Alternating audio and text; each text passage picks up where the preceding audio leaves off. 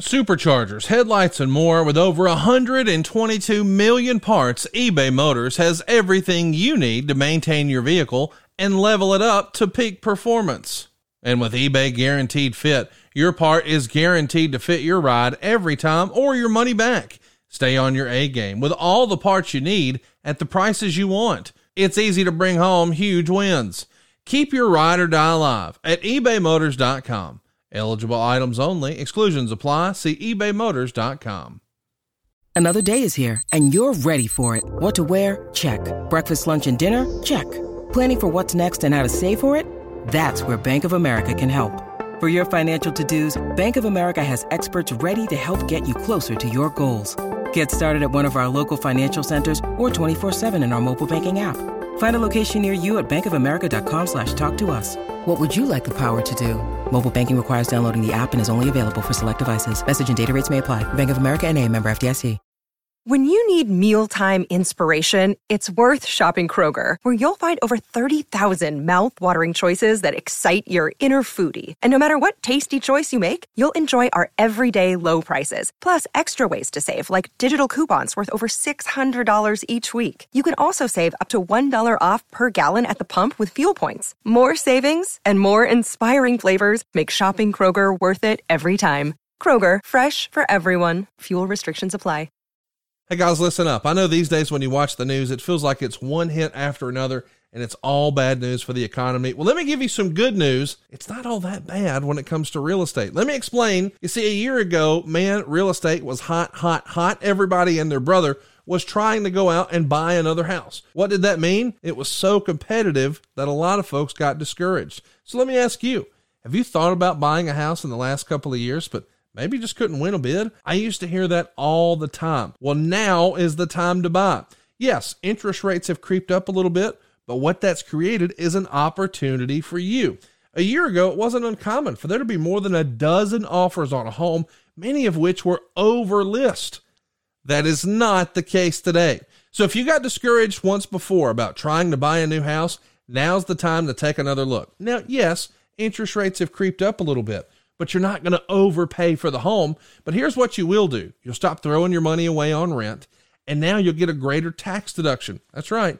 You see, at the end of the year, you're going to get a statement from your mortgage company that shows how much interest you paid, and you get to write all of that interest off. That means you could get a huge tax deduction. You never get that as a renter. Not only that, homes are still going up in value. Don't believe the hype. All of the economists believe long term real estate always works out. Let me give you an example maybe way back when in the housing collapse of 2008, you bought in 2007 and maybe overpaid. Buddy, if you hung in there, that house is worth a whole heck of a lot more now. If you've played in the stock market, you know what I'm talking about. You only lose money when you throw in the towel. Real estate long term always performs well. So here's my advice to you date the rate, marry the house. Find the house that you and your family love long term, because here's what's not long term these higher rates. I've yet to see a single economist who doesn't agree with me that rates are going to return.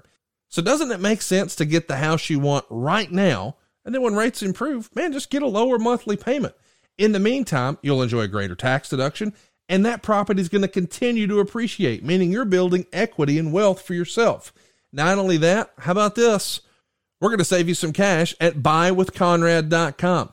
We're going to give you the peace of mind of a seven year guarantee. When rates improve over the next seven years, not if, but when, that's my prediction, we'll refinance you again with no new origination points. Think about that. That could save you thousands of dollars and give you the peace of mind of knowing that you got the right house for your family right now. And then when the rates improve, man, get a lower monthly payment. Now, you don't need perfect credit or money out of your pocket to do this, but you do need to hurry to buywithconrad.com. That's the first step. You tell us how much you want to put down and what you want your monthly payment to be. We get you approved and then you go shopping just like a cash buyer at buywithconrad.com. NMLS number 65084, equal housing lender.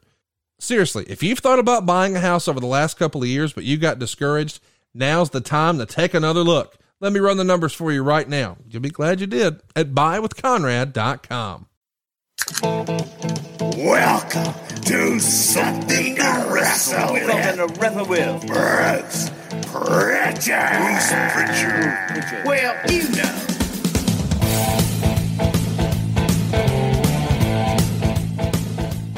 Hello, everybody. It's September 22nd, 1997.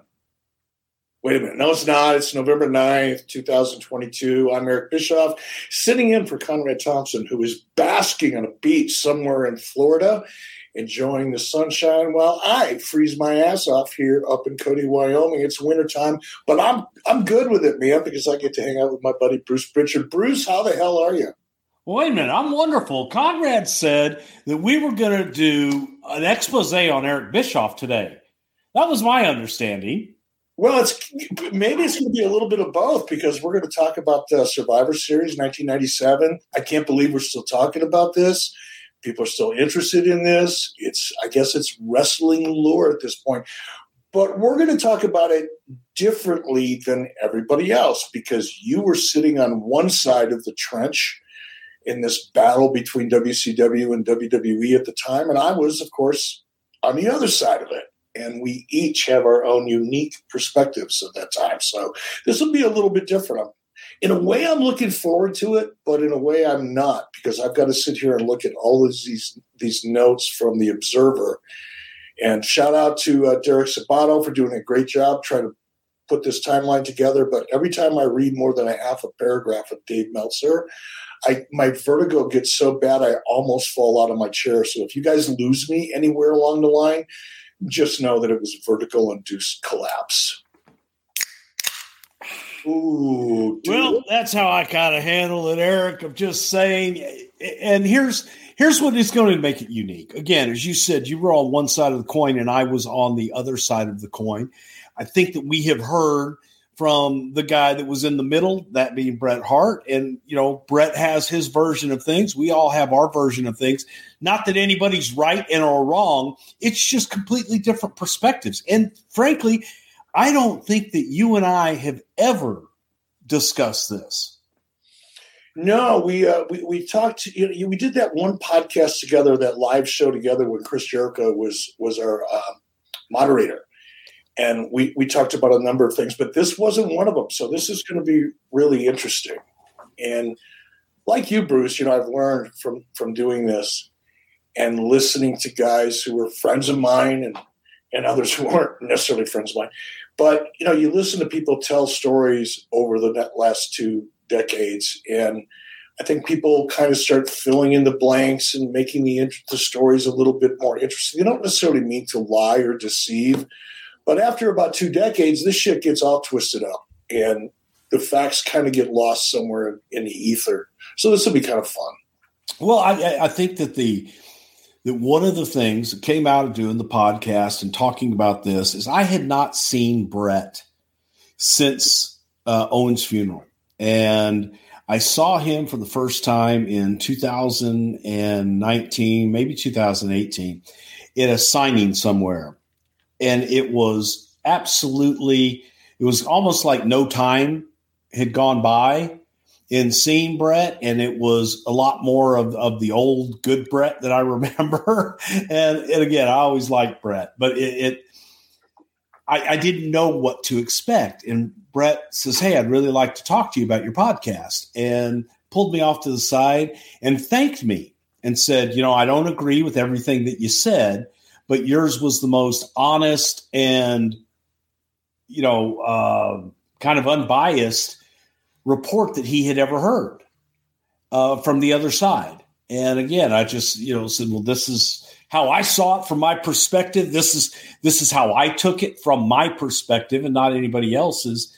And I, I just always appreciated that from Bret Going well, first of all, thank you, and and uh, I thought it was cool that he he liked the representation that we had done on the podcast before. But this will be a little different because uh, we'll be talking about that evil son of a bitch that was on the other side there at WCW, dangling those billions upon billions of dollars in front of Bret and promising him the world, promising him, I think, eight major motion pictures a month. Um, a Rolls Royce chauffeured limousine wherever he went. Uh, the, the gold the gold bathrooms in his private jet. I thought was a little excessive, Eric. I'm just saying.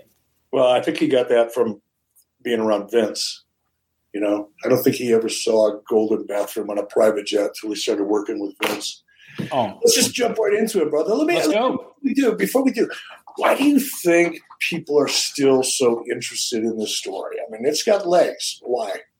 I I think it was the first time that we had exposure to that, that major media picked up on it for whatever reason, whether it was Mike Landsberg in Toronto that just kind of grabbed hold.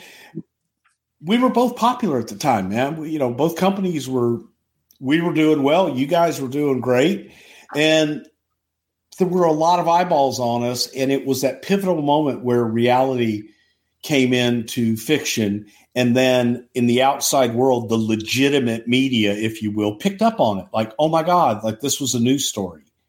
Um, to me, it was one night in Montreal, but I think that people gravitated to it because they got a glimpse behind the curtain for the first time, and it was acknowledged. One night in Montreal sounds like a porn. Well, Something you find on Pornhub. Well, you know, I, you probably could. You know how many searches are going to be on Pornhub for one night in Montreal? All right. So, and I, I was just about ready to jump in. I think one of the things too, looking back at this time, is you know, '97 is WCW was probably at its peak. '97 was probably our best year, early part of '98. But this was like everybody knew there was competition, right? Because we'd been going head to head on Monday nights since '95, late '95, third quarter '95, fourth quarter. Um, but now, you know, that competition is escalating and escalating and it's getting more serious. And now you've got this confrontation, this angle, this screw job that's kind of like a physical manifestation of what was otherwise just like Coke and Pepsi, right? But now it's now it's physical. And it maybe is why it still lives in the minds of so many wrestling fans today. Yeah, they and, and they got to they got to experience it, and they got to choose sides. Yeah. Which again, it gave it gave them you know t- more sides to choose now. and probably in its own way really contributed because you know it's jokingly you know right before we started this podcast you held up a book called um, the art of war by sun tzu one of my favorite books i read it about once every two or three years just to refresh my memory and uh, this is this is the real war and that physical manifestation a confrontation a screw job call whatever you want to call it really did give fans even more of an opportunity to to commit and pick a side, and I think contributed to the success of the Monday Night Wars. And behind the scenes, from our vantage point, we had had our ass handed to us. We were continuing to still have our ass handed to us in television ratings. And that was the one measuring stick that everybody could look to on a weekly basis to see who was doing better than whom. So for us, who had always been the leader, to be the second program was man that that was hard to swallow. So from our vantage point it's everything that WCW was doing that affected our business. That every every maneuver was war. Every maneuver was another strike was another scud missile to our detriment. So whenever someone would go to WCW, whether they had been released or not, it was a slap in the face. To have Bret, you know, want to go when Bret wanted to go at that time, um, there was just so many different things happening that we were fighting for placement, if you will. And Before we get on the timeline, Bruce, what was I mean, I only got to work with Vince directly for three or four months back in 2019. And in that very brief period of time that I often refer to as a cup of coffee, um, I got a little bit of a glimpse into Vince's personality, just a bit. You know, didn't really get to know him. But what was he like during this period of time? I mean, what what was his mood on a day to day basis, if, if you can remember? The main focus of Vince is a fighter, period. Vince is a fighter and he's not going to stop until he wins. Uh, that's just the guy that I've known since 1987. And when all of these things are coming at him, and you're looking at staying in business, and this is long before we were a publicly traded company, you're looking at staying in business. Every penny, you know, you're counting every penny. And I know you had a budget as well. However, the perception was was you had a billionaire's checkbook that you could write any check you wanted to anybody at any time. And that there was no budget, there was no limit to the resources of the Turner organization.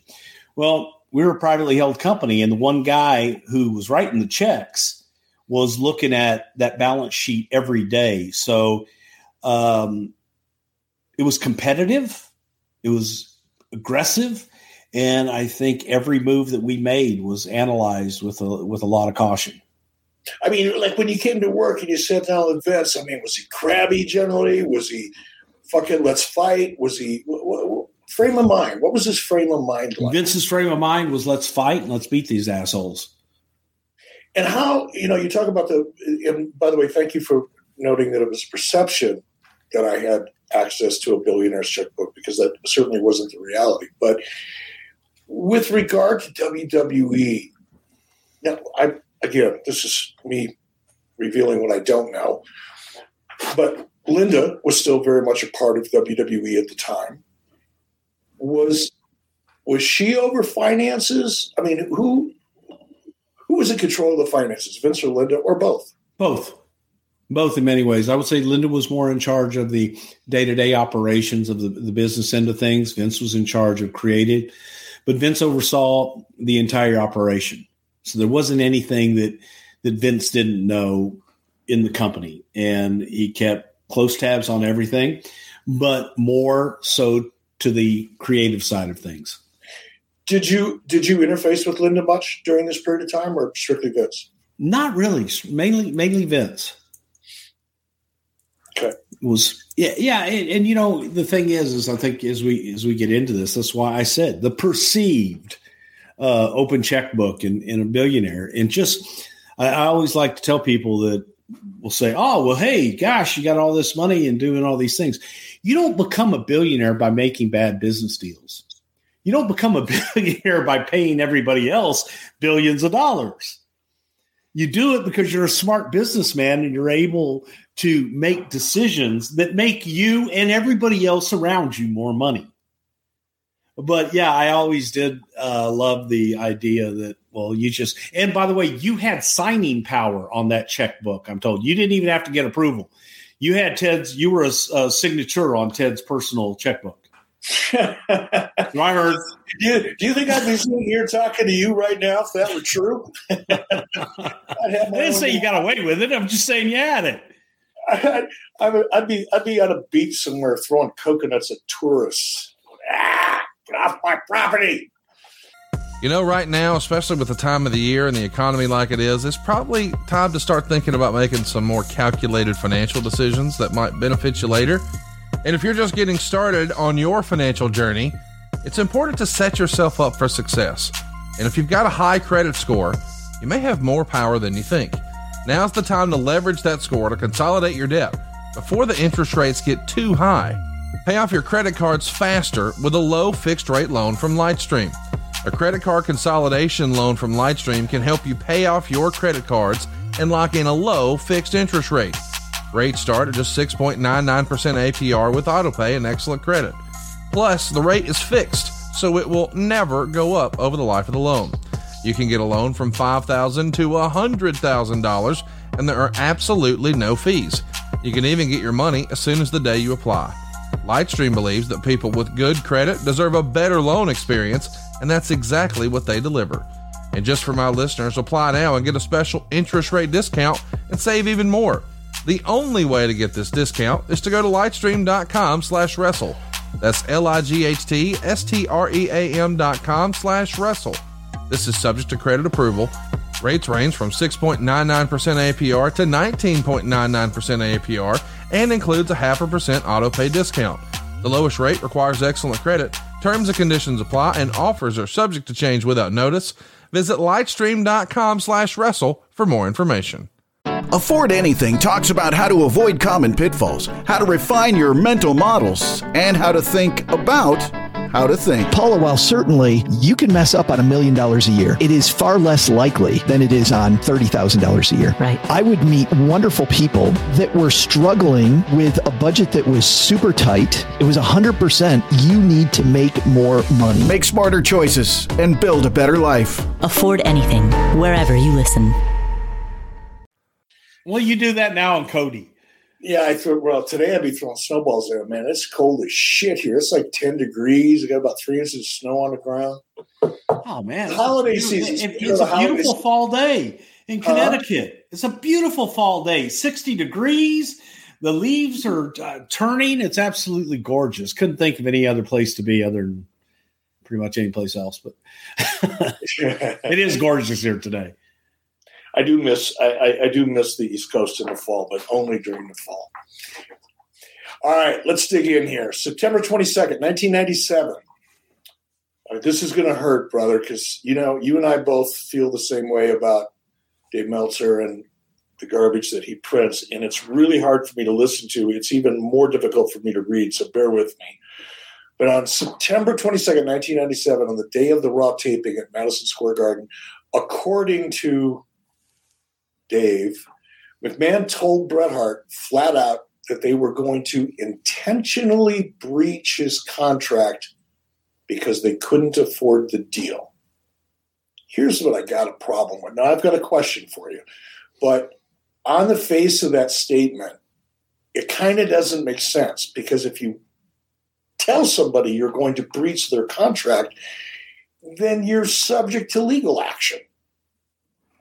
You know, if you're going to want to try to get out of a contract, the last thing I think you would do is give somebody a heads up. But is is this any is this remotely true?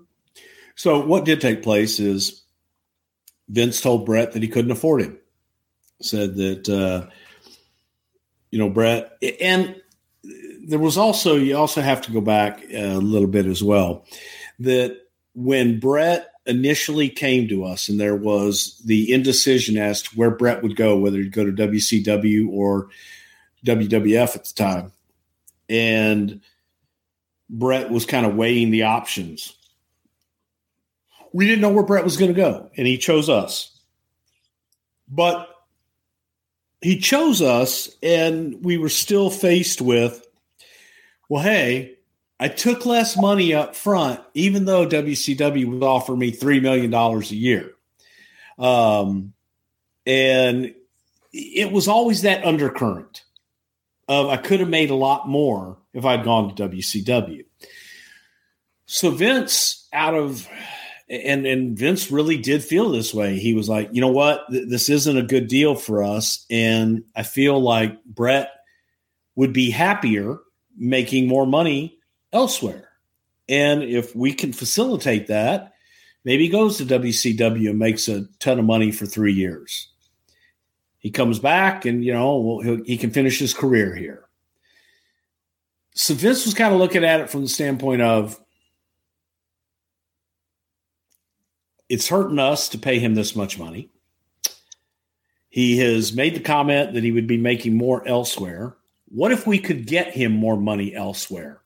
What if we created a situation where WCW could pull one over on us and, and wow, we stole Bret Hart from you and, and give Bret that ammunition to go back to WCW and say, hey, uh, they're telling me that I I can get out of my contract. And the hope was that WCW would offer him money that he would be happy with. And he could go and do that and again come back after his time is up there. But that was the thing. Yeah, it's it was not a good deal for us at the time. And Vince was looking to get out of it, but he wanted to make sure that Bret was taken care of in the interim and and I get that, but why then? If that, and I understand that, and again, I, don't want to suggest that I, I got a chance to know Vince on a personal level, but it, my impression is that he's a pretty fair guy if you deal with him straight up, and communicate. Why, why would, again, I'm asking you to comment on this statement that McMahon went to Bret and said, We're going to breach your contract. It doesn't I don't sound- think he would say that. hey, but, hey, hey, Bret, we really can't afford you. Let's work something out and make this work for you. That's one conversation. Hey, Bret, I'm going to breach your contract because I can't afford you. Is it an adversarial one? Right. No, any- it was more. It was more the, the first that hey, th- this isn't working for us. We'd like to help you out. We'd like to help get you a better deal there. And um, unfortunately, we we can't we can't continue to honor this contract. But I can't imagine Vince going in and saying, "Hey, I'm going to breach your contract." No, man, that's Who would say that? exactly. And that's again, I'm I'm probably going to have more fun shredding Meltzer here than I am trying to learn about what what, what really happened. But that's that's the kind of statement that just sets sets my ass on fire. Now, one of the other things that, that Meltzer went on to say is that Bret Hart had, as Meltzer put it, an escape clause built into his contract since he had so much negotiating leverage when making his uh, WWE deal 11 months earlier, so that he could leave the company anytime after giving 30 days notice, and he would have with a contract called reasonable creative control of his character during that lame duck period so that he couldn't be unreasonably buried on the way out. God, I hate reading this guy's shit. I really do. Any truth to that? There was there was a clause in, in Bret's contract that he would have uh, input. Re, I think it was reasonable input. Yeah, Uh, we always use the term we, we use the term meaningful consultation.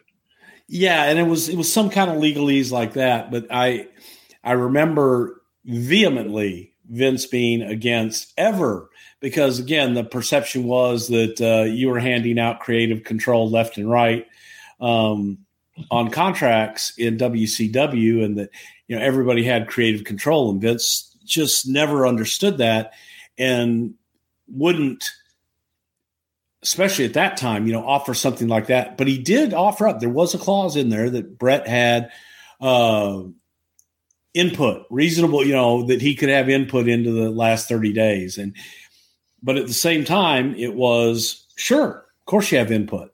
Um, But guys have that anyway. That's the thing, you know. and- yeah. we, we called it meaningful consultation, and a lot of the the guys that got that, and there was only a handful, maybe three or four. Hulk Hogan had creative control. It was not ambiguous. There was no gray area. It was creative control. He could say yes. He could say no. Um, everybody else got something that we called meaningful consultation, which is the same thing as reasonable creative control. Meaning, yeah, we'll sit down and talk. I'm still going to make the final decision, but we'll talk. And that was, and that was the theme of the language in Bret's contract. And here's the here's the part that I like to dig into a little bit. Almost all the talent has that, right? I mean, who? And I'm not asking you to comment on Yes. the current situation, but how many of of of the top third of talent that we we normally see on pay per views over the last twenty years? How many of them didn't have the ability to sit outside Vince's office 20 minutes before a show and say, I kind of want to talk about this. Every single one of them had that opportunity. Every single book. So the idea that a couple people, including in this case Bret, had reasonable creative control, or in my case at WCW, meaningful consultation, is just putting into writing what they already had. It's not that big a deal. And They just make it sound like it was a big deal. Right. And it made, I think it made Bret feel a little more comfortable. But I also think that in putting that in, which had never been put in before to anybody, it was Bret Hart. We never thought that that would even be. It's like this will never come into effect for any reason whatsoever. It's Bret. Yeah, I mean, it's like I say, it's something that everybody enjoyed anyway. Now, according to uh, uh, what's his name, on this very same day, uh, Michaels walked in. Uh, September, uh, where were we again? We were September, September 22nd. 7, Madison Square Garden. Apparently, uh, Shawn Michaels walks in and advises uh, everybody that he's not doing any more jobs for anybody. Is that true? I didn't hear that. No. No, and, and again, look, man. Do do I see Shawn going up to Bret? um, the day of or that week leading up to it and saying I wouldn't have done the same? Absolutely, I could see Shawn doing that. One hundred percent, I could see Shawn doing that. But uh, whether or not Shawn would have gone in with Vince and everybody and made a comment like that, that I really don't see. Happening. What was the relationship between McMahon and Michaels at this time? Was it was it? I mean, it was good. Oh, it was good. Okay. Yeah, yeah, it was good. Shawn went through periods like a lot of guys did that were young, coming up in the business. He had issues, um, but he, he was on solid ground at this point. No, he. Not really. No, I think there was always an understanding, and uh, I think that you know they were in a good place. Cool. All right, I'm going to try reading this to see if. Oh boy. Any of this. So at this meeting, according to uh, what's his name, McMahon posed, proposed a scenario where the two would have their first singles match in Montreal, where Undertaker would interfere, causing a non-finish. This would lead to Hart wrestling Undertaker on the December 7th pay-per-view in Springfield, where Michaels would interfere, causing Hart to lose the title. And as poetic justice, since this since his interference caused Bret to win the title in the first place, and at that Royal Rumble on January 18th in San Jose would be headlined by Undertaker versus Michaels. During the meeting, Hart told Michaels that he'd be happy to put him over at the end of the run, but Michaels told Hart flat out that he wouldn't return the favor to him. Sound familiar? I've, I've heard that before. You know, here's here's the thing about uh, this and saying all this happened on September 22nd we didn't other than saying hey Bret, we can't afford you to go back and get another deal it still wasn't done yet so it wasn't you know Bret could have come back and, and said no i want to just keep doing this and really our hands would have been tied and or Bret could go back to wcw and say hey i'd like more money so i don't think that we had everything laid out that far in advance other the, uh, the only thing that we really pretty much knew at this point was that Steve Austin was our guy that we wanted to crown at the next WrestleMania. That we knew. How we were going to get there, whether it was Shawn, whether it was Bret, who, you know, shit, Bret, Bret was a hell of a uh, heel in the States at the time. So he was revered in Canada and a Canadian hero. So to have that much and to even discuss that with Bret, knowing that he could be leaving, I, I don't think that they were there yet. I, I, don't. I don't remember really being there yet. How how how close to you? How close were you to this situation between Bret and Vince? Did Vince confide it to you? I mean, were, were you right there in the thick of things, or were you hearing things from the sidelines? No, I was kind of right there in the thick of things, Did especially on the Vince side. It, it, at this time, um, I was in talent relations, so it was I, was kind of right in the thick of everything, and I was still doing creative. Did you personally think that Bret would ever really leave? I hoped he wouldn't. I I really did. I, I hoped Bret wouldn't, but at the same time, looking at the finances, you know, here here's a crazy. I never I never talk numbers, but uh, I'll give you the analogy. When we first started probably the year before doing downside guarantees, and we looked at what everyone had. I think that the total budget, the entire budget for everyone on the rosters was $9 million a year. Nine? Nine. No, the, I had. The, the, I want to spend a minute on that. So, $9 million was your downside guarantee driving your entire business. That was the budget I had to do downside guarantees, yes and I and I'm not going to put you in the spot. I have too much respect and love for you to do that. But I'm assuming that was. I'm just going to pull a number out of thin air. Maybe 30 percent of the total payout for talent. 50 percent, 20 percent. What do you, I mean? Obviously, the guys made more than that. They made more than their downside. Some of them. Oh yes, yeah. That was that was an average from the previous year's talent pay.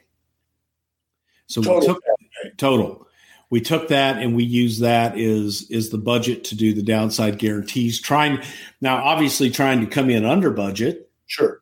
Um, so you had room, but it was when you look at it like that, that was like, holy shit. Um, especially when deals had already started to be made before you even got involved in it. That it's like, well, wait a minute, you promised this guy 300 grand?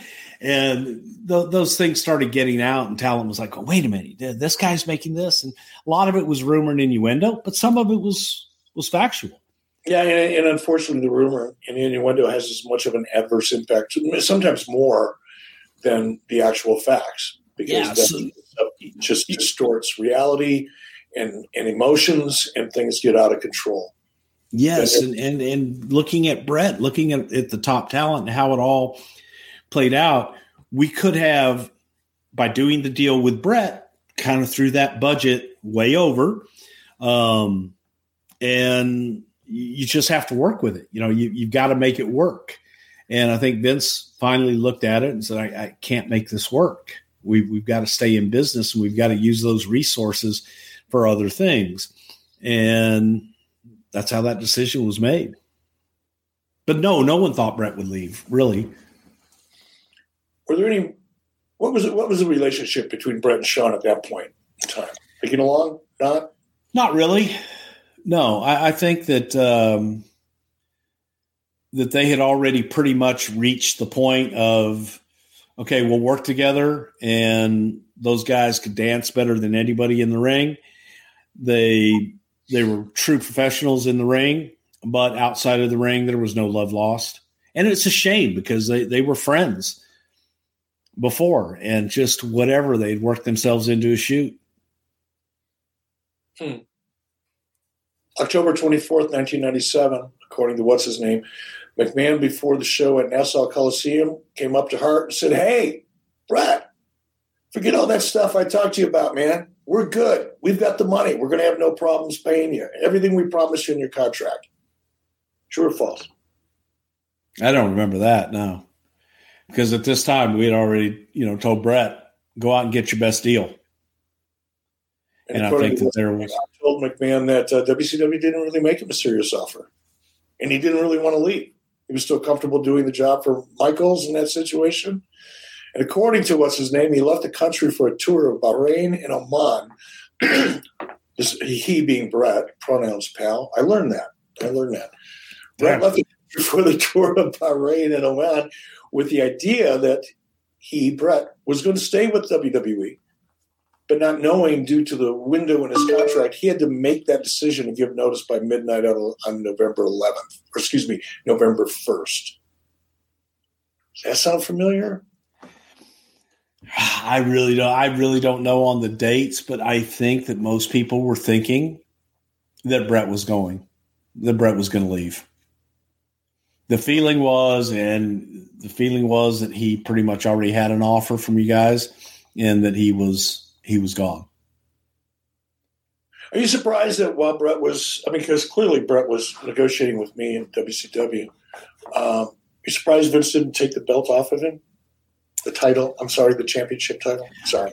No, because I I think that we all thought Bret would be be the, the last guy uh, that would say, "No, I, I don't want to. I don't want to lose tonight." I think there was really never much thought given to Bret doing the right thing on the way out. I'm jumping the gun here, but this is one I just, I, this is just personal, right?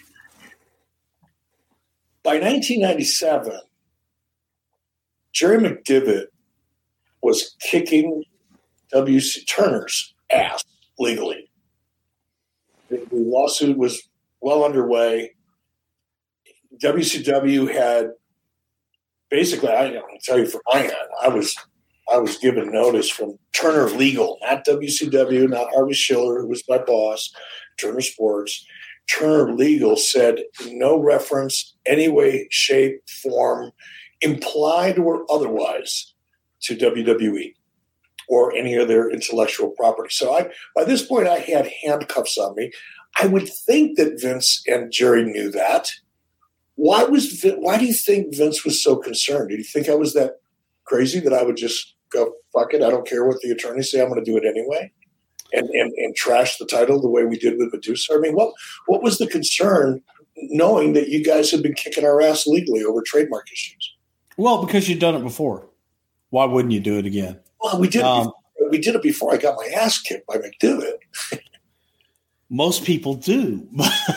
you know, the the there was still just the, the thought and the perception of whether whether you brought it up or not, but for Bret to walk out with the championship, yeah, sure, you don't have to acknowledge it or say our name or anything else. But just by that picture being in a WCW ring would have been detrimental. The other note here I have, and this isn't a question for you, but I just got to put it out there because it's just typically stupid. According to what's his name, never one to work without a flair for dramatics. Bischoff finally caught up with Hart, who was basically incommunicado in a foreign land. What the fuck did I do that? Because you have a flair for the dramatic. Didn't you read it? Didn't you read what it just said? Oh, that's so funny. And according according to this, um, my phone call to when I found Bret in incommunicado in Bahrain because I have so many contacts there. That phone call changed everything. I don't think I made that phone call, but if I did make that phone call, did it change everything? Well, apparently, you, you tell me. When, When were you, him that. when- when were you told about whatever offer I supposedly made to Bret?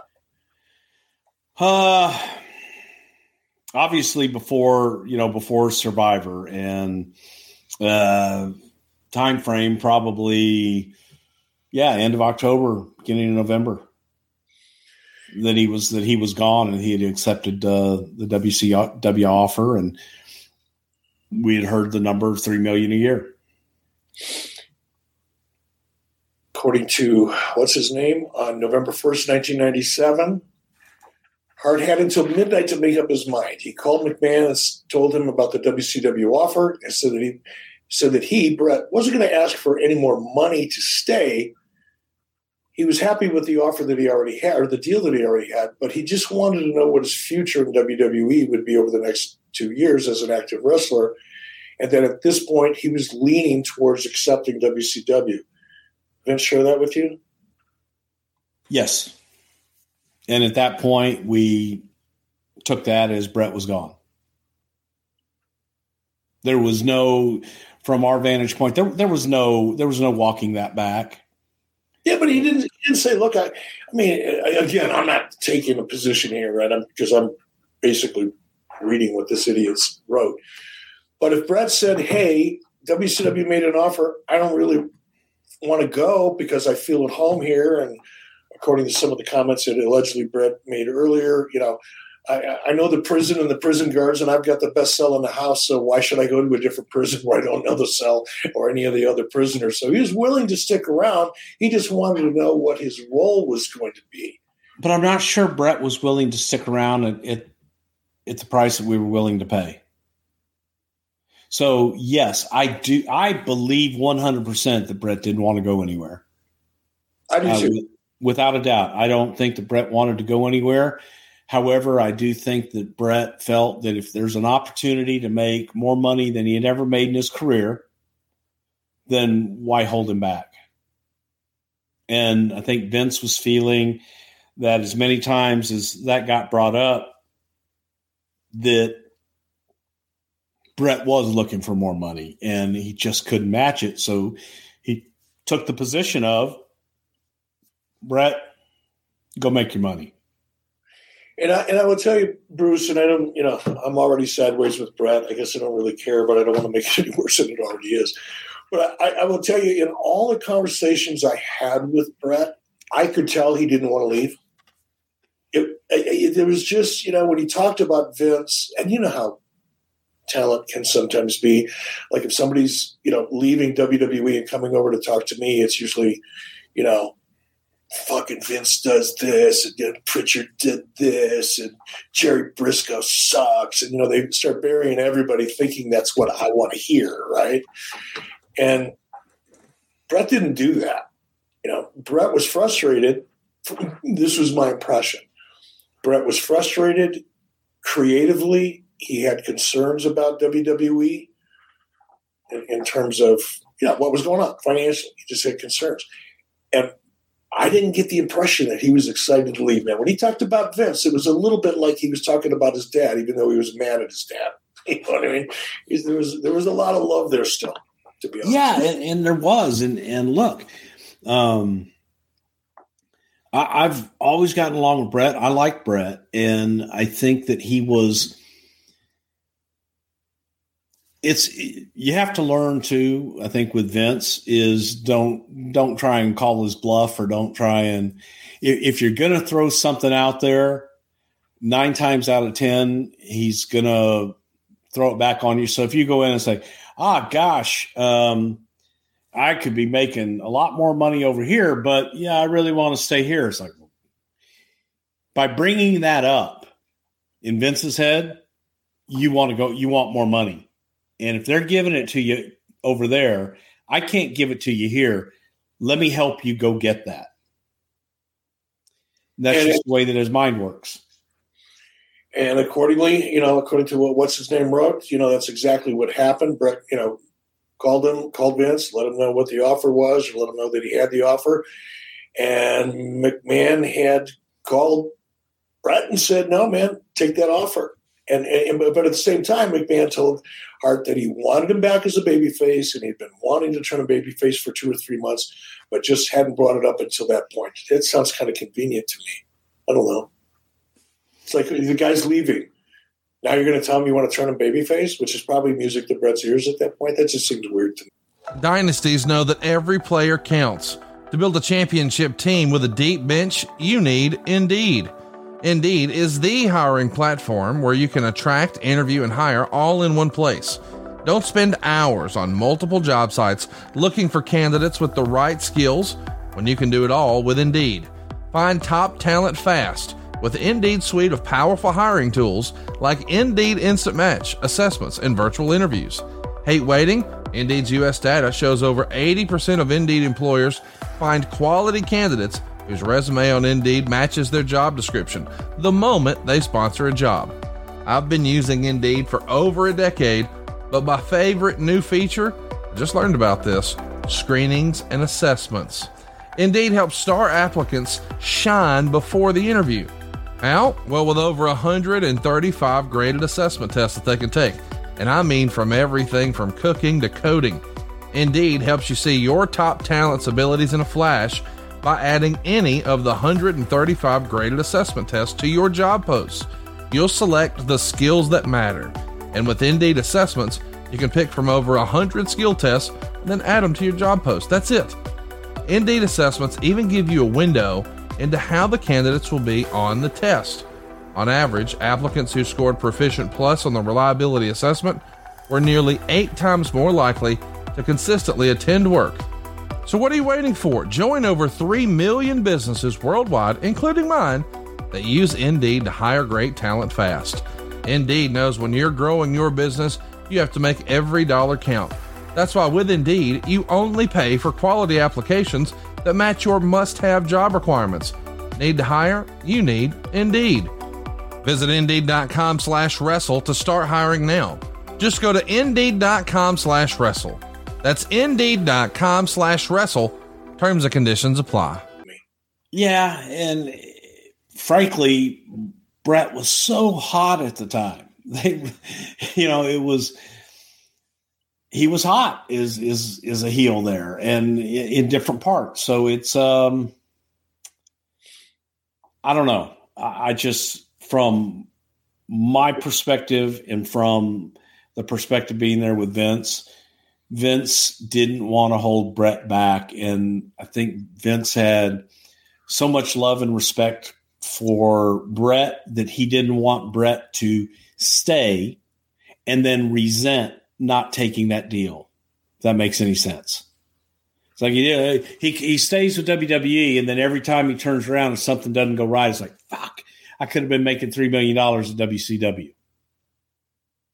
I don't think, So I don't think it was three million, but whatever. okay, four or five, whatever it was. It I think it was three million and then a eight million dollar bonus or something like that. So how do, what was the, so now Vince has obviously made up his mind. You're right there with Vince. You're in the loop. You know he's going. When did you guys start figuring out or trying to figure out how to get it done? And what, what were the options on the table? Well, the really the only option on the table was to go to Shawn at that point. We needed it to go to a heel, and we wanted to start pretty much at uh, Rumble that year. So you go from Survivor Series, your major pay per view, to the Royal Rumble in January, and that's your WrestleMania story. So that's where we were going. Um, we needed it on a heel. We didn't have time to do a bunch of back and forth shit. So it was Shawn. We knew from our vantage point, we, we needed to get that on Shawn. What better place to do it than at Survivor Series in Montreal? So it was the most logical time to do it. We had a good story going with those two, and it just simply made the most sense right there. Did Bret have ideas? Did he come to you with ideas for how he thought it would be best to get the title off of him? No, uh, not until, you know, nobody really did until probably the week before. And the week before was um, an incredible negotiation, just back and forth and back and forth and forth and back.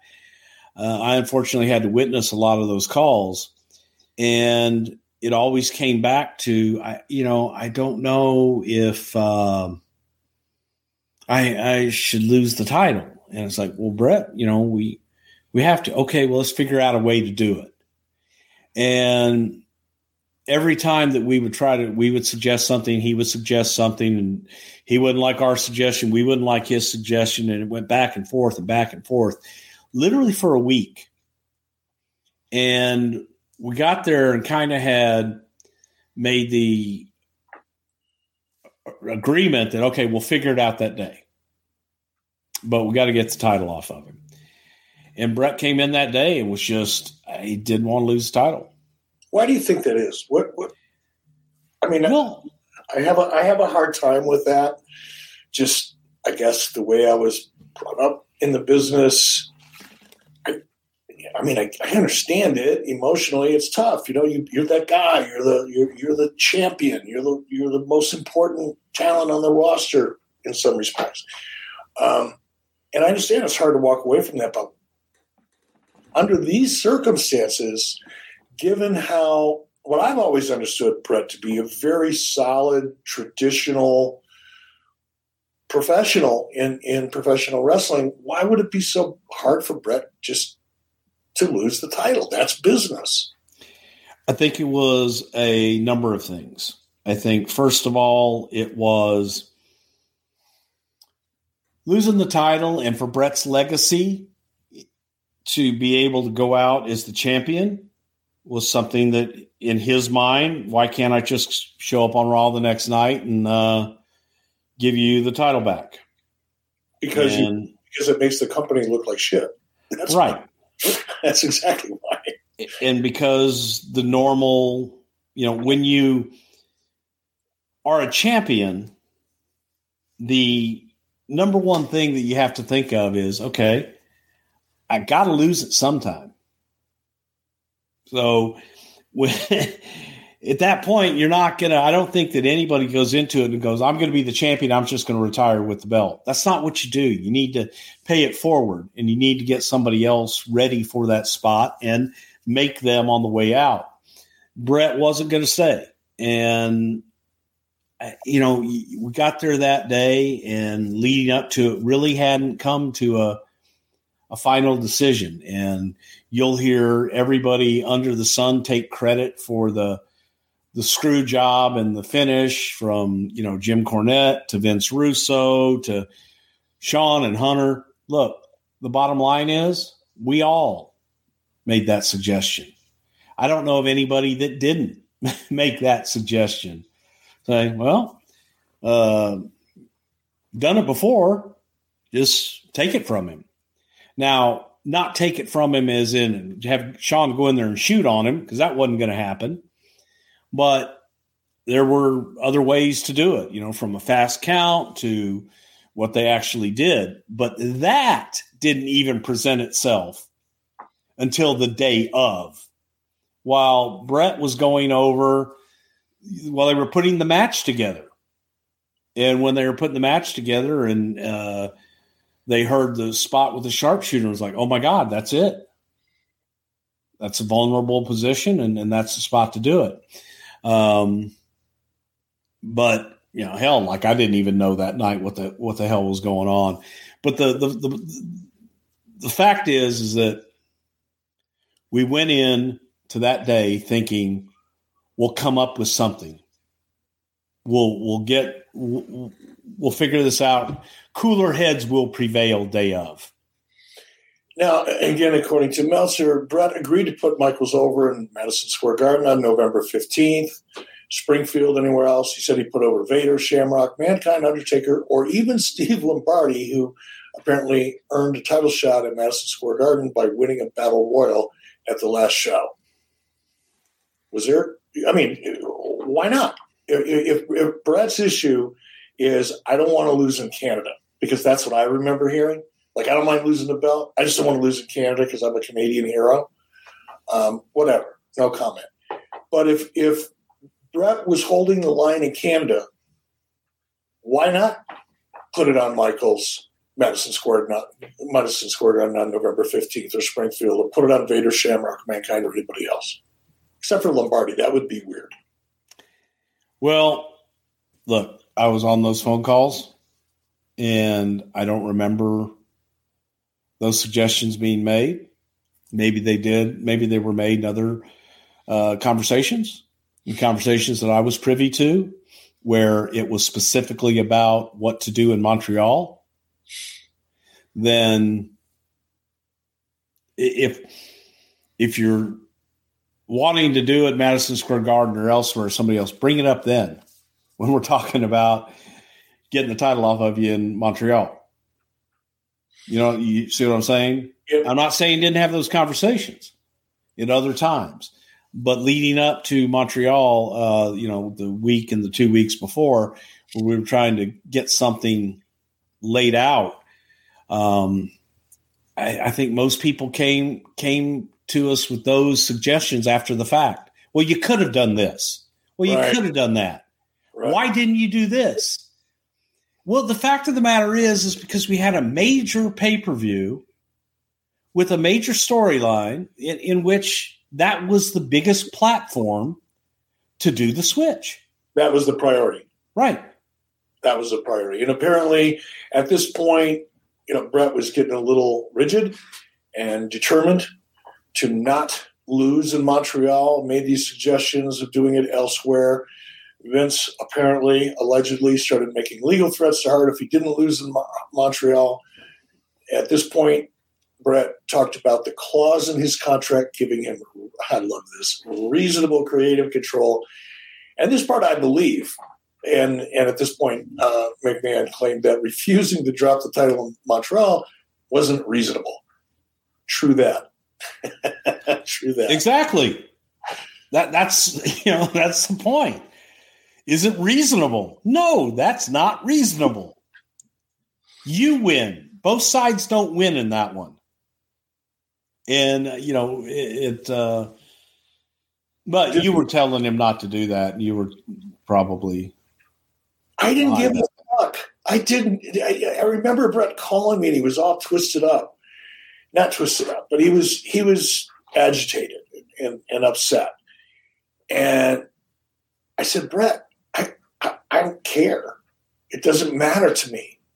Do do what you need to do to take care of business because I wouldn't have. I, look, I, will take advantage of opportunities. I'll even create a few if I can find them, but I'm not going to. I wouldn't go so far as to suggest Bret hold on to that title and bring it to Nitro. I know that's a fantasy in some people's minds and a perception that had become a reality, evidently. But uh, it, it was nothing was further from the truth. There was no pressure by me in fact, the only pressure on me was for because I believed that if Bret just did the right thing, the audience wasn't going to go, "Oh, Bret, he's coming to WCW, but damn, he lost to Shawn Michaels." I know I understand that that means more to the talent, and particularly Bret in this case, right? Because he's got this thing with Canada, being a Canadian hero, and that's important to him. And I don't mean to make light of it, but it, I, it's it's a foreign concept to me. Um, but it didn't matter to me.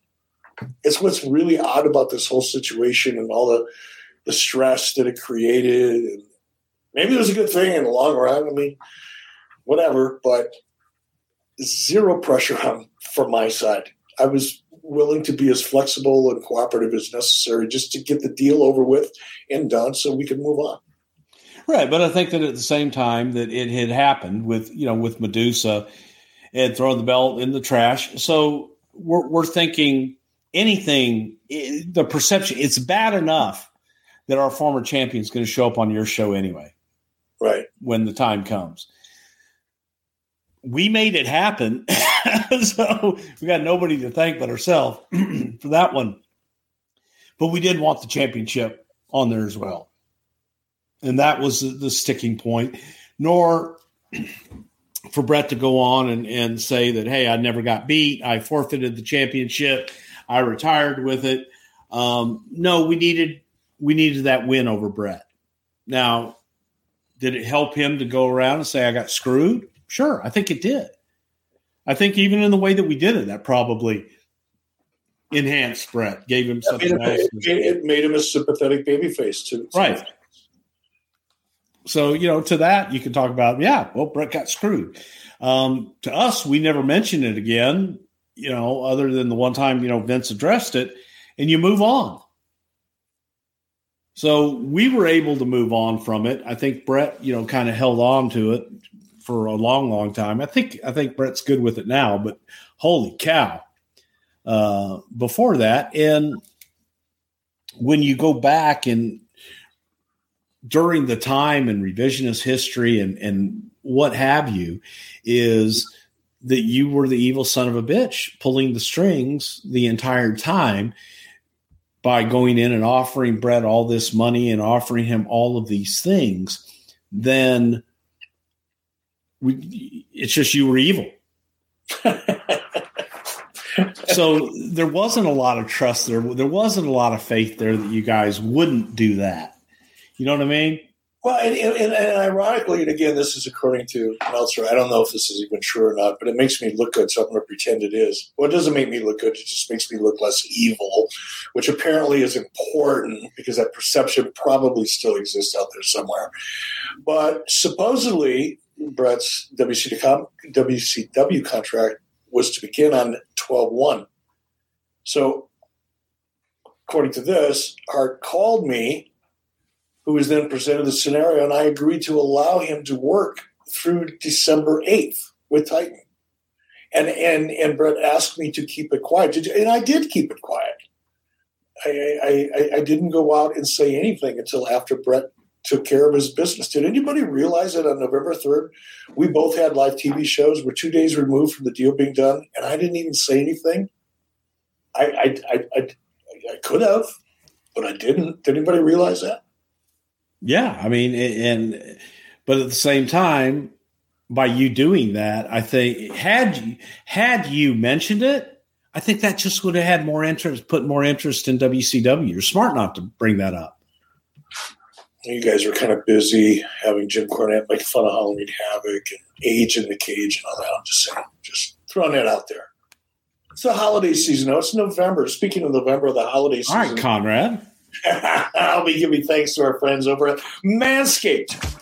Everyone loves turkey and stuffing, but you'll be looking like a turkey with Manscaped. Leaders have blessed you with the ultimate Thanksgiving dinner topping.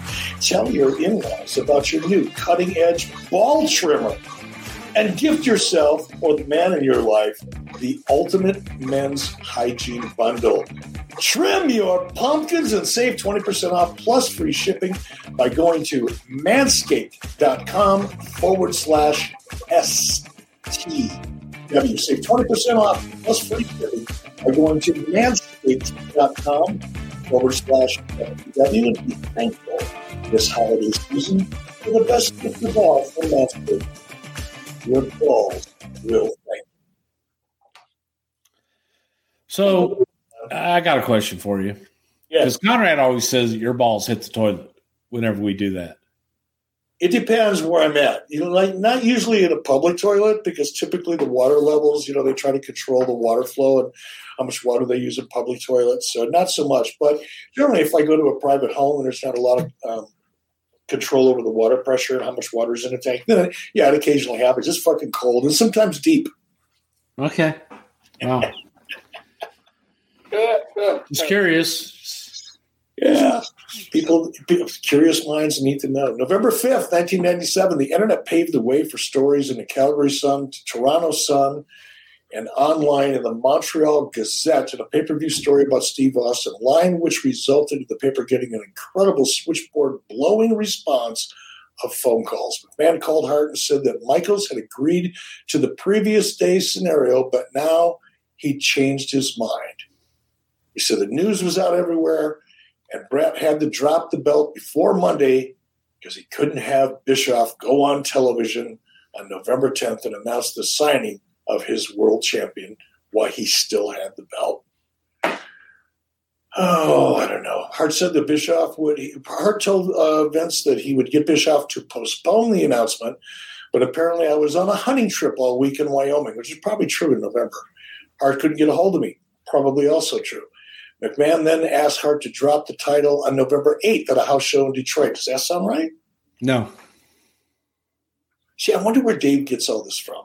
Well, again, I, these are what if and why didn't they? No, these are facts. These, these are. This is somebody giving Dave information that isn't accurate.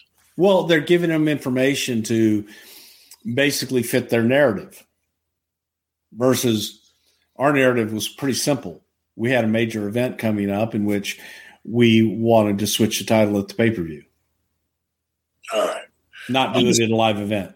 I'm gonna I'm gonna I'm gonna skip over some of the stuff because it's kind of beating a dead horse. We're gonna go to November seventh. It's like almost how many years ago? I can't do the math right now. It's a lot of years. Twenty five, something like that. Yeah. Yep. 25 years ago. Wow, I'm better at math than I thought. The WWF's own online, online site, said to be the domain of young kids with no clue about wrestling, was besieged with reports about Hart leaving. And the so called marks were reacting very negatively towards Titan to the point Titan pulled all of its folders by early afternoon, which caused another outcry of censorship of opinions from wrestling fans. How undemocratic, man. Well, That's- So I, I'd, I'd I'd love to comment on that. See, because I I always am amazed when someone will say, you know, oh my God, look at my Twitter, it's blowing up, and this represents, you know, th- th- this is what the audience is saying. And you look at it, it's like you got nine hundred responses. Nine hundred. wow. Let's call it a thousand. In the infancy of the internet, and maybe a couple of hundred people, uh, come on, man. Really? I, I just think that when you put it all in perspective, that it, it, it amazes me just sometimes when people will talk about things blowing up and you actually look at the real numbers and go, oh, yeah, there's a hundred people commented on this. I'm sorry. I want to talk to the two million people that are watching on TV or what have you. Oh, so you come know, on. That's I don't know how you I don't know how you can have that opinion, man. If you're not if you're not working for the internet, I don't and social media, I don't I don't know how you I don't know how you survive. Well, I, again, you have to you have to look at all of it though. You have to look at the especially you go back to 1997. They didn't give a shit what the internet had to say. Not everybody really was invested in it. They didn't really live and die by the internet. Your television audience was what you lived and died by. Your live events are what you lived and died by. Business, actual true business metrics that matter that can be applied to the bottom line are what mattered then and what matters now. So But evidently, this online stuff struck a nerve because apparently Vince responded publicly with an online letter of his own stating over the past few days, I've heard certain comments on the internet regarding Bret Hart and his alleged, in quotes, reasons for wanting to pursue other avenues other than World Wrestling Federation to earn his livelihood.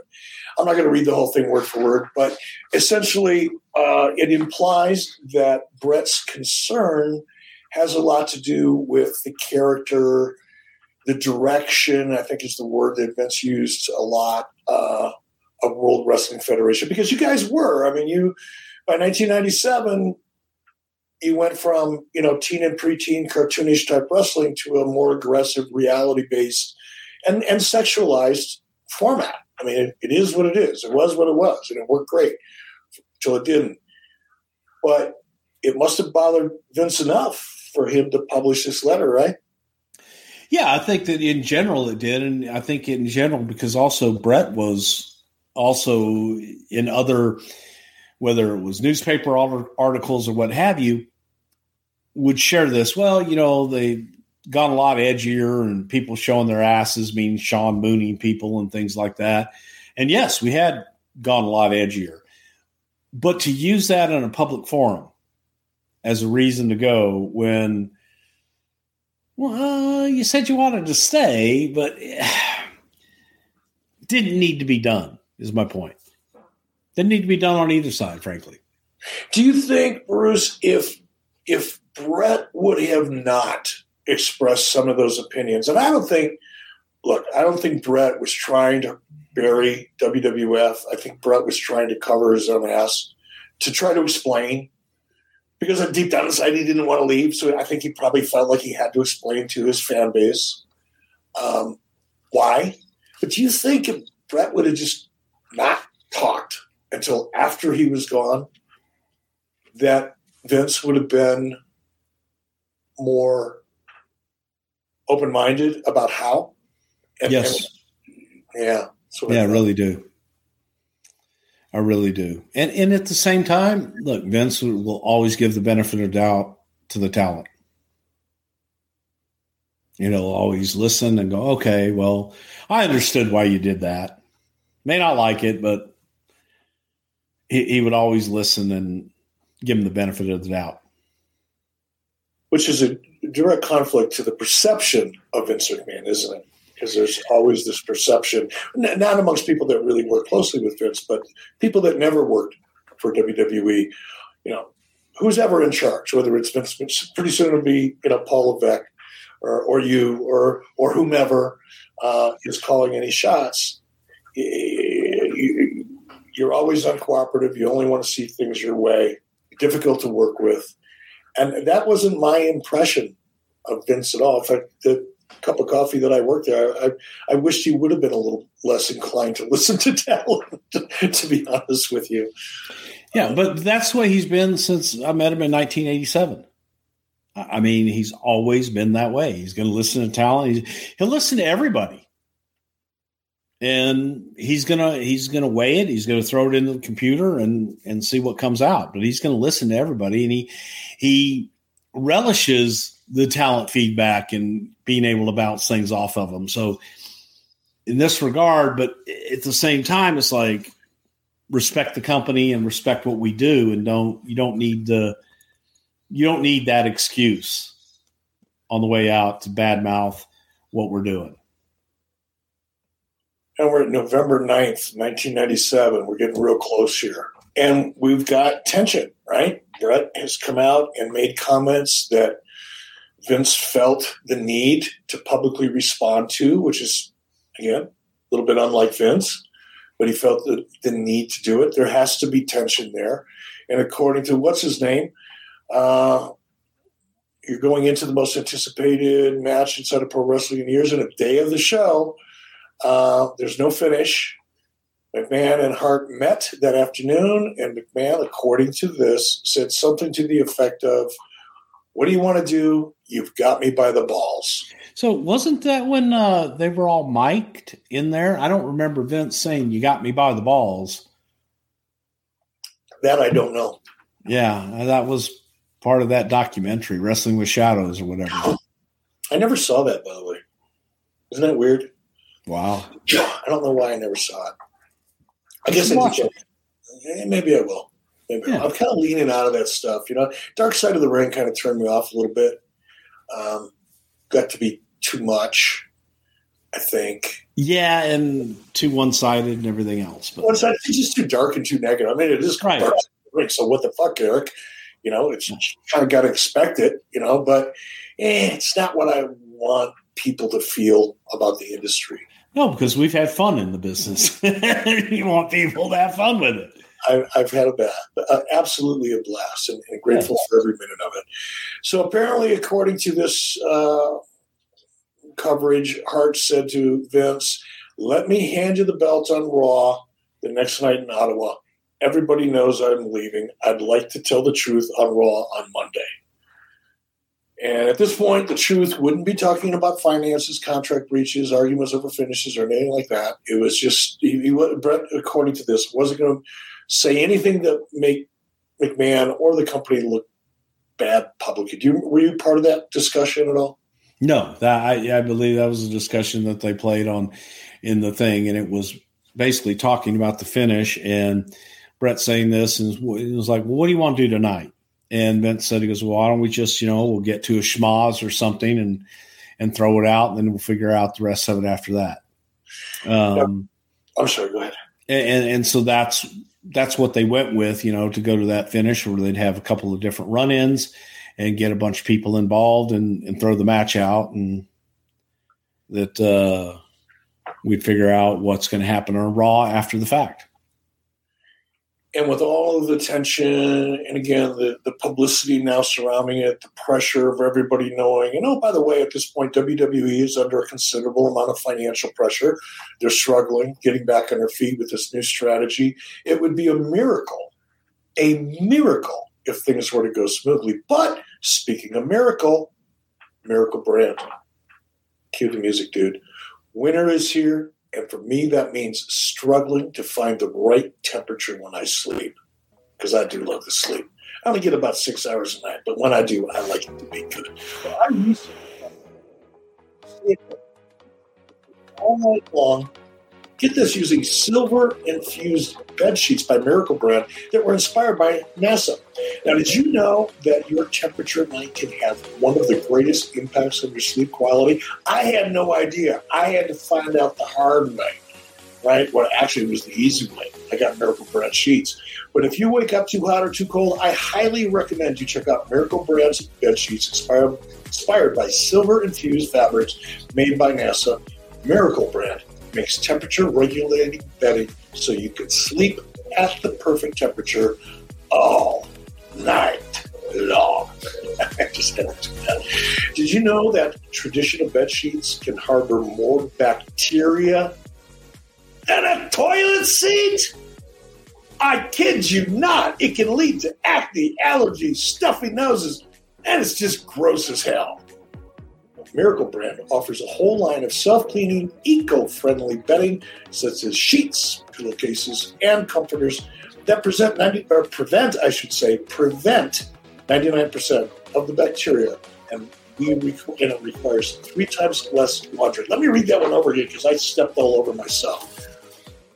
Miracle Brand offers a whole line of self cleaning, eco friendly bedding, such as sheets, pillowcases, and comforters that prevent 99% of the bacteria and require three times less laundry. It's freaking eco friendly, people! What could be better? Go to miracle.com forward slash wrestle and use the code wrestle to claim your free three piece towel set. My wife loves those, by the way, and save over 40% off. Again, that's trymiracle.com forward slash wrestle to treat yourself, a friend, or a loved one this holiday season.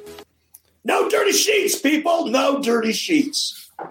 And, and full disclosure, Eric, you got you got yours, sample that they sent us uh, beforehand, so that we could try out and talk about how great they are. Well, once I got my sample, I went on to trymiracle.com slash wrestle and ordered three more sets of sheets. Folks, they're great. You're going to love them. Yeah, Lori loves it too. She really does. And we'll probably be doing the same, as a matter of fact. Let me ask you, man, is this like the most tense? I mean, i we've all been in tense situations, probably more than we can remember being in. But is this the one? Is this is this the most tense backstage situation you've ever been in? Yes, uh, without a doubt. This was this was beyond tense. It was very uncomfortable. It was.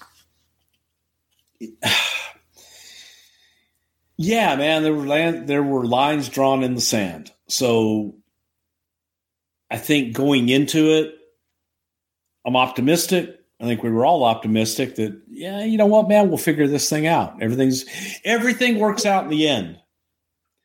Did you were you talking to Bret much that day? I mean, were you trying to stay close to him? No, no. I, I mean, I talked to him, yeah, but I didn't get involved in in the match. I figured there were already too many uh, heads in that thing, and I know that Bret, you know, his stance, what he wanted to do. I knew what Vince wanted to do, and I knew what Vince had told him that we do a schmaz. And that was the finish that I had. That was the finish that that I thought was going to take place. Was so you, so, you, so definitively here, because I've never asked you this before. I mean, it's funny when you and I hang, uh, hung out, which we did a fair amount. Um, I never asked you about half this stuff, so this is kind of interesting to me. But you didn't know at all. I did not know at all, and I was at Gorilla. Uh, there were so many crazy things that took place that the conspiracy theorists could spin it nine ways from Sunday.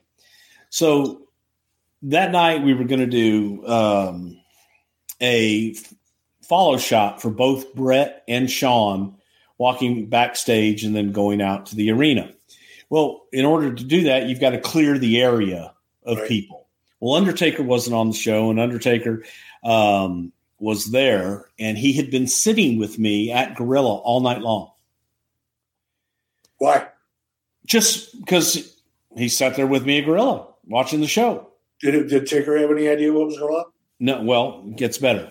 So Taker's been sitting with me all night. Well, I know we're going to do the follow shots and we're going to walk right by us. So I tell Marks go go watch in Vince's office uh, for the entrances because they're going to walk right by here. So he went to Vince's office. He stayed in Vince's office and watched the show in there. I'm at Gorilla with Davey and Owen in front of me. Well, there was a cue that they were supposed to come out. Well, the bell rang. Ding, ding, ding. Ladies and gentlemen, the winner and new WWF champion, Shawn Michaels. And we're sitting there watching this and going, and I'm screaming on headset, who rang the fucking bell? And looking up, and Davey and Owen are like, what do we do? And go, what happened? And was like, what happened? Because they fucked him. They fucked Bret. and they're like, "What? Do, how, do you, how do you say it again?" they fucked him. They fucked him. They fucked him. Fucked him with a they like, F O O K E D. Yeah, I like that. That's they fucked him. So they're like, "What do we do?" I said, "Well, fuck, go to the ring." I didn't know what to do, and I'm sitting there alone with those two, and none of us knew, and so I just sent them to the ring, which they they went out to the ring and and did their shit, and then. um Shawn and those guys came back. Shawn threw the belt, and Brisco goes, "Get the belt." And I got up and picked up the picked up the belt and was walking to Vince's office. Like I'm looking at Jerry because at that point there was that knowing look, like you knew, and I, I could tell. But as I'm walking, I'm going back to Vince's office. So, Under, Jerry, so Jerry knew. You believe Jerry, Jerry knew. Yeah. Okay. Uh, Jerry's the one that, that, ended up, yeah, doing the the finish with Earl and and Shawn. Those the only ones that knew, to my knowledge, and Vince obviously. But um, I'm going to Vince's office, and I see Undertaker standing in the hallway to Vince's office with his arms crossed, kind of like he's looking out and kind of guarding the office. And I'm looking at him, and I go, "You knew to take her." because it looks like he's standing out there making sure nothing happens. And he looks at me like, You motherfucker, you knew. You sent me away. You knew. Ah, that's funny. That's And- funny. That's how that shit happens, right? We're pissed at each other. And I go in Vince's office. Taker goes down to the other locker room. And you know, we we did all of our our shit and everything. And um the Brisco came in, uh Vince came in, Shane came in, and Jerry's like, you know, hey, we're talking about you got to go over there and that uh, you got you got to face him. And he's like, yeah, no, I plan on it. I plan on facing him. Um, just let's get everything. We we watched from Vince's office Bret destroy the the ringside area and throw the monitors and all that stuff. But um, we we looked at it and it's like, okay, let's go. And I remember uh, taking my watch off and, and leaving it in Vince's office because we didn't know. It was like everybody was mad at us. Um, we just didn't know. I remember Jerry Brisco telling me, take my tie off. And I took my tie off and we walked, we made that long walk. Um, some members of the Hart family were spitting on us as we went by. It was uh, it was so, intense. you, so who did you guys think you were going to have to fight? I mean, what? Well, you didn't know. I didn't know if like you know uh, we're going to walk in there and and Bret and Neidhart and Davey and all them are going to you know want to fight everybody. You didn't know, Right. and we weren't going to let Vince go in there and just get beat up. So as we're going down the hallway, we got approached by um, uh, I think Undertaker first, and then Davey and Owen. And Vince was trying to explain to him, look, guys, you know, I did it for you. I did it for all of us. We've we're going to be here tomorrow. He's not. So I did all this for you. How But did how did because I don't know Taker at all. You you know him really well. I, I get the sense he's just a straight up guy. yeah. Impression of him. How, how did how did because now Taker's stuck in the middle, right? Oh, he was pissed. He was pissed at Vince. Yes. Why not be pissed at Bret? Bret Force Because he didn't have all the information. ah okay So he's pissed at Vince, and he's like, "Well, Vince, he would have dropped it to me." And he, that's where all the what ifs and you should have done this and you should have done that came from. sure But you know, we went we went in, and and I will say this definitively. Um, we went into the locker room where Bret was changing, and Shawn was in there too, and Undertaker cleared the entire locker room. The only people that were in that locker room were the people that were in the match Undertaker, Vince, Jerry Brisco, Shane, myself, and I think Tony Garea. I don't remember if Sarge was there or not, but nobody else was in there. But there was Neidhart and Davy Boy, Owen, Bret, Shawn. Uh, was Rude there? I think Rude was there, Rude and was uh. Hunter. And Earl obviously wasn't there; he'd already left. But uh, you know, Vince came in and said it many times before. You know, it's it's Vince came in and they Davey went in and told Bret, "Hey, Vince is here," and he's like, "I don't want to talk to him." And then he's like, "Yeah, well, he's here." And Bret Bret came out and was like, "What do you? What the fuck do you want?" He goes, "Bret, I came here to talk to you." He goes, "Well, I'm going to finish taking a shower. I'm going to come out here. I'm going to get dressed, and then I'm going to punch you out." And Vince was like, you do what you think you need to do type thing. And, and Bret came out, man, got, you know, drying himself off, sat down and got dressed. And Vince and Bret went back and forth, you know, and Bret's, Bret um, listened to him. And Vince was like, you know, I, I, what'd you expect me to do, Bret? I had to, I did what I think is right for my company, for everybody else here. You've got your deal. I wish we could have worked something out. I wish that could have done this the right way, but um, I'm here standing in front of you. You know, I'm not running from you. I'm standing in front of you. I came to to talk to you.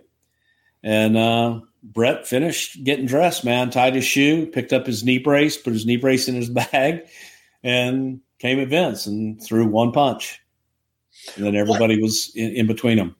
why I, I'm surprised. I mean, I, I'm not, I'm not I shouldn't be surprised because I wasn't there, right? Don't know the dynamics, didn't experience them firsthand. But why did Bret beat the shit out of Shawn? Um, before we got in there, apparently, and, and this is in that documentary too, where uh, Bret asked Shawn, Shawn, you weren't a part of that, were you? He says, No, I swear to God, I wasn't. Huh. So Shawn had, had, claimed his innocence and that he didn't know anything about it. And Bret, and, and Bret believed him. Yeah. Interesting. And so, so did you, did you, you know, when, see, did you see Vince get punched? Oh yeah, I was right there. What was what was everybody's? I mean, what was everybody's reaction? Just going to let it happen? I mean, well, as Jerry Brisco said, look, you got to face him. You got to give him one. And he says, but he ain't getting any more than that. So it was, you know, Bret got his shot, made it count, you know, um, but everybody was in between them before anything else could happen. Fucking Jerry's just a righteous guy, isn't he? Yeah. yeah. And I mean, but, that's, that's some cowboy shit right there. That's some yeah. Oklahoma cowboy shit right there. Yep. And uh, it was, you know, we had Vince, the boys had uh, Brett. Bret went back, sat on his bench. Vince came over and sat on the opposite bench, and we sat there for a minute, and um, then we left. Wow! But any any eyewitness account, and here's the other funny thing: I told you about you know seeing Bret at that autograph signing. It was right after uh, Jim Neidhart had passed, and Bret said, "He goes, you know."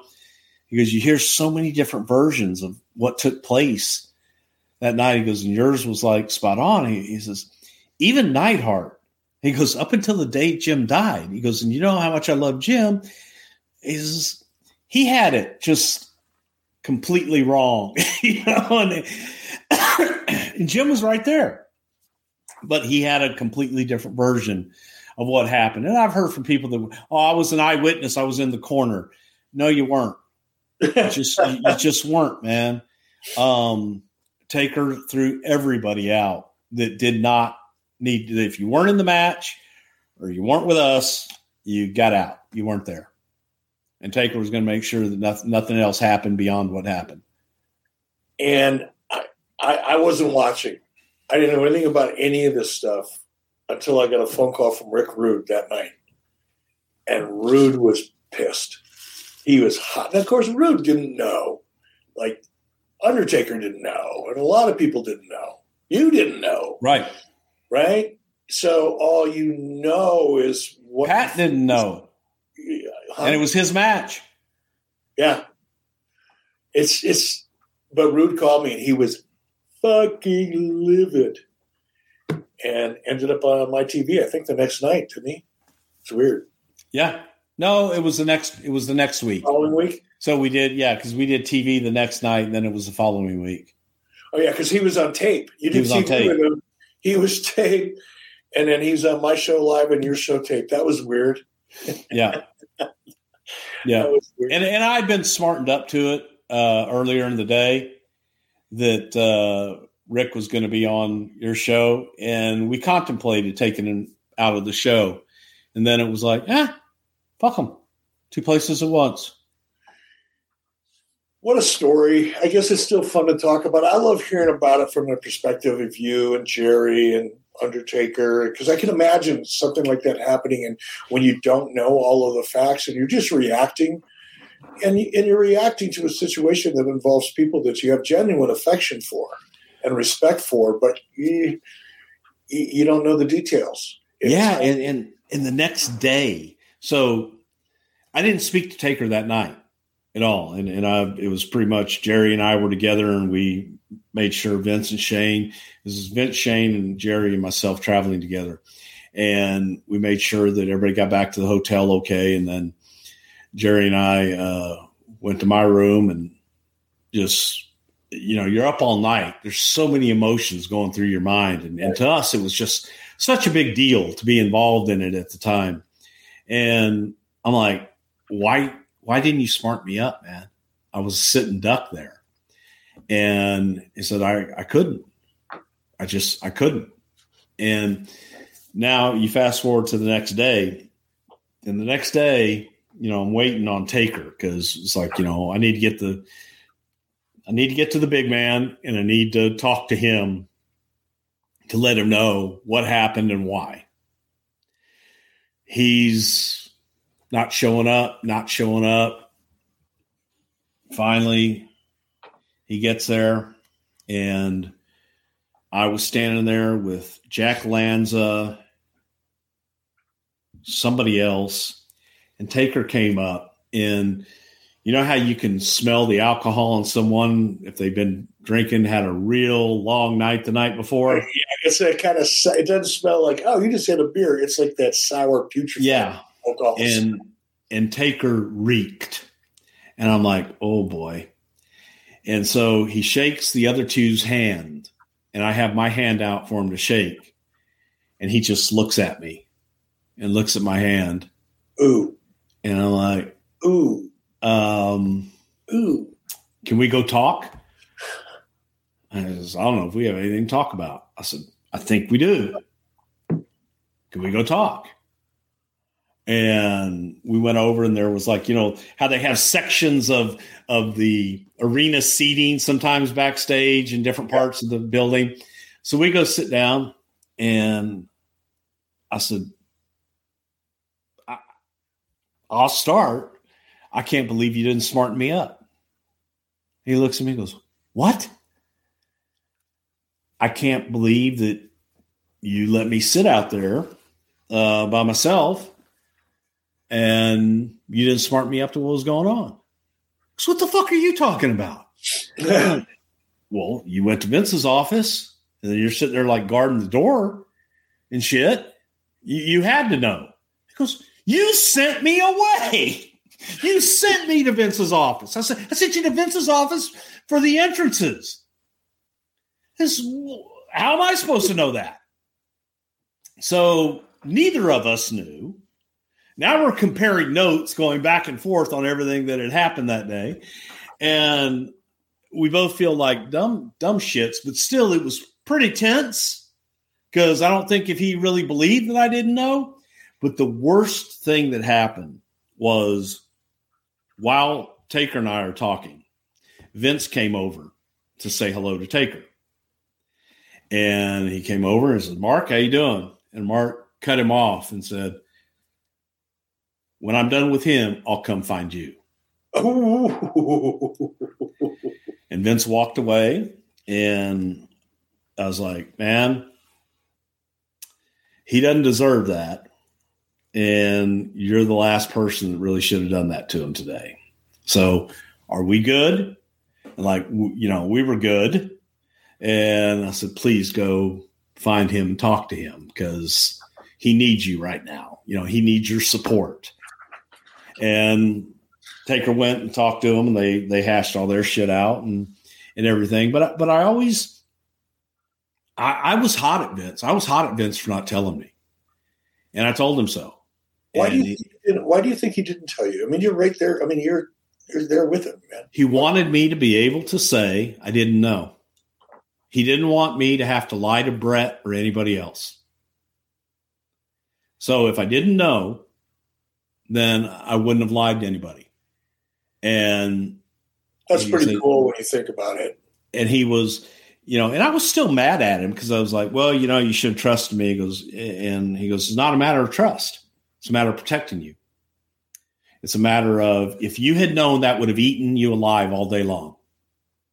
And you would have been nervous and you would have, you know, been on guard and all these other things. He goes, you can look anybody in the eye and say, I wasn't, wasn't aware. I didn't know.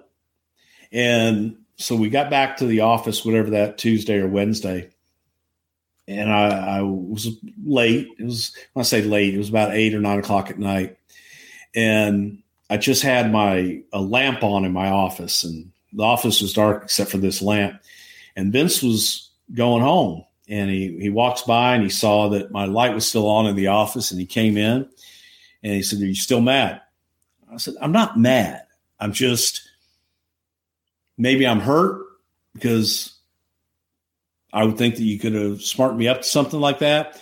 And he went through the whole thing again about, you know, I was protecting you and blah blah blah. And he says, and uh, he goes, I know you're probably pissed at Shawn too. He goes, but let me ask you this. How many other guys do you know would have done and had the balls to do what he did for everybody else on the roster? He didn't know what Bret was going to do in that situation. None of us did. But he was willing to go out there and do it because I asked him to.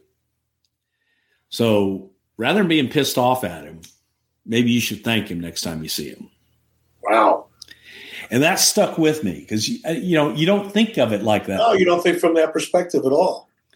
And and I and I actually called Shawn right then, and I said, "Hey, man, um, I know things are tense, TV and pay per view and all that stuff. I just wanted to thank you." That was it. Just nothing more, nothing less.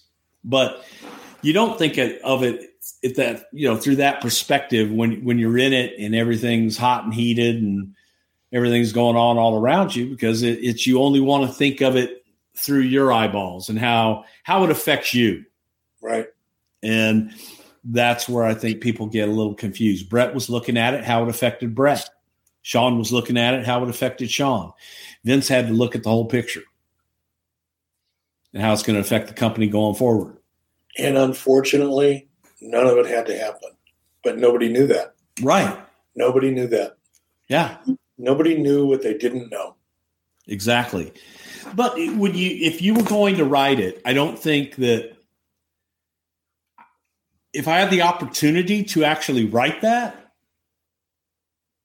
I don't know if I could have written it as well as, as how it turned out. Because it, it turned out, you know, pretty good for everybody. Um, except maybe Bret, you know, and in, in Bret's in Bret's mind, I think Bret felt less than, especially in Canada.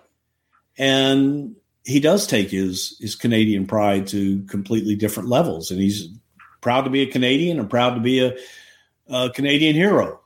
So more power to him. And, and I, I, I will tell you this, Bruce, when he got to WCW, and I've said this before, and I guess because I didn't put it in the proper context like this conversation, um, Bret's relationship with his fans in Canada is unique. He it matters a lot to, or it ma- I don't know what it is now. I haven't talked about it in a long time, but I'm I imagine it's still very important to him. Bret was crushed. I mean, he was the Bret that I talked to before he actually showed up to work. I was a completely different Bret. Just can't explain it other than confident, easy to easy, uh, generally positive. You know, Bret was never, in my experience, a, an outwardly expressive person. You know, he was kind of a quiet, little bit of a loner. Um, but boy, was he he was a different cat when after all that was over. It probably took him a long time. So let me ask you this: When did you first hear about it? Did you watch it live? No, I, I didn't hear it. Why not? You can't buy a pay per view for fuck's sake. No, I just didn't. I didn't. There was no reason to watch you guys. We were so far ahead of you that I didn't want to be negatively influenced by anything that you guys were doing. that was awesome. No, I just, I honestly. Maybe, you, hey, Eric, maybe you should have. I was trying to shift gears real quick before you fired that one back. I set myself up for that one.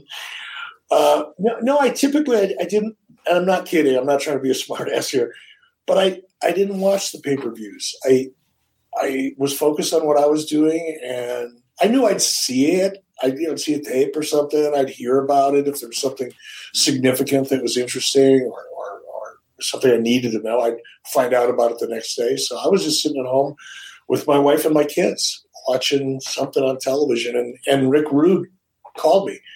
Um, Rick and I had been friends going back to just after high school.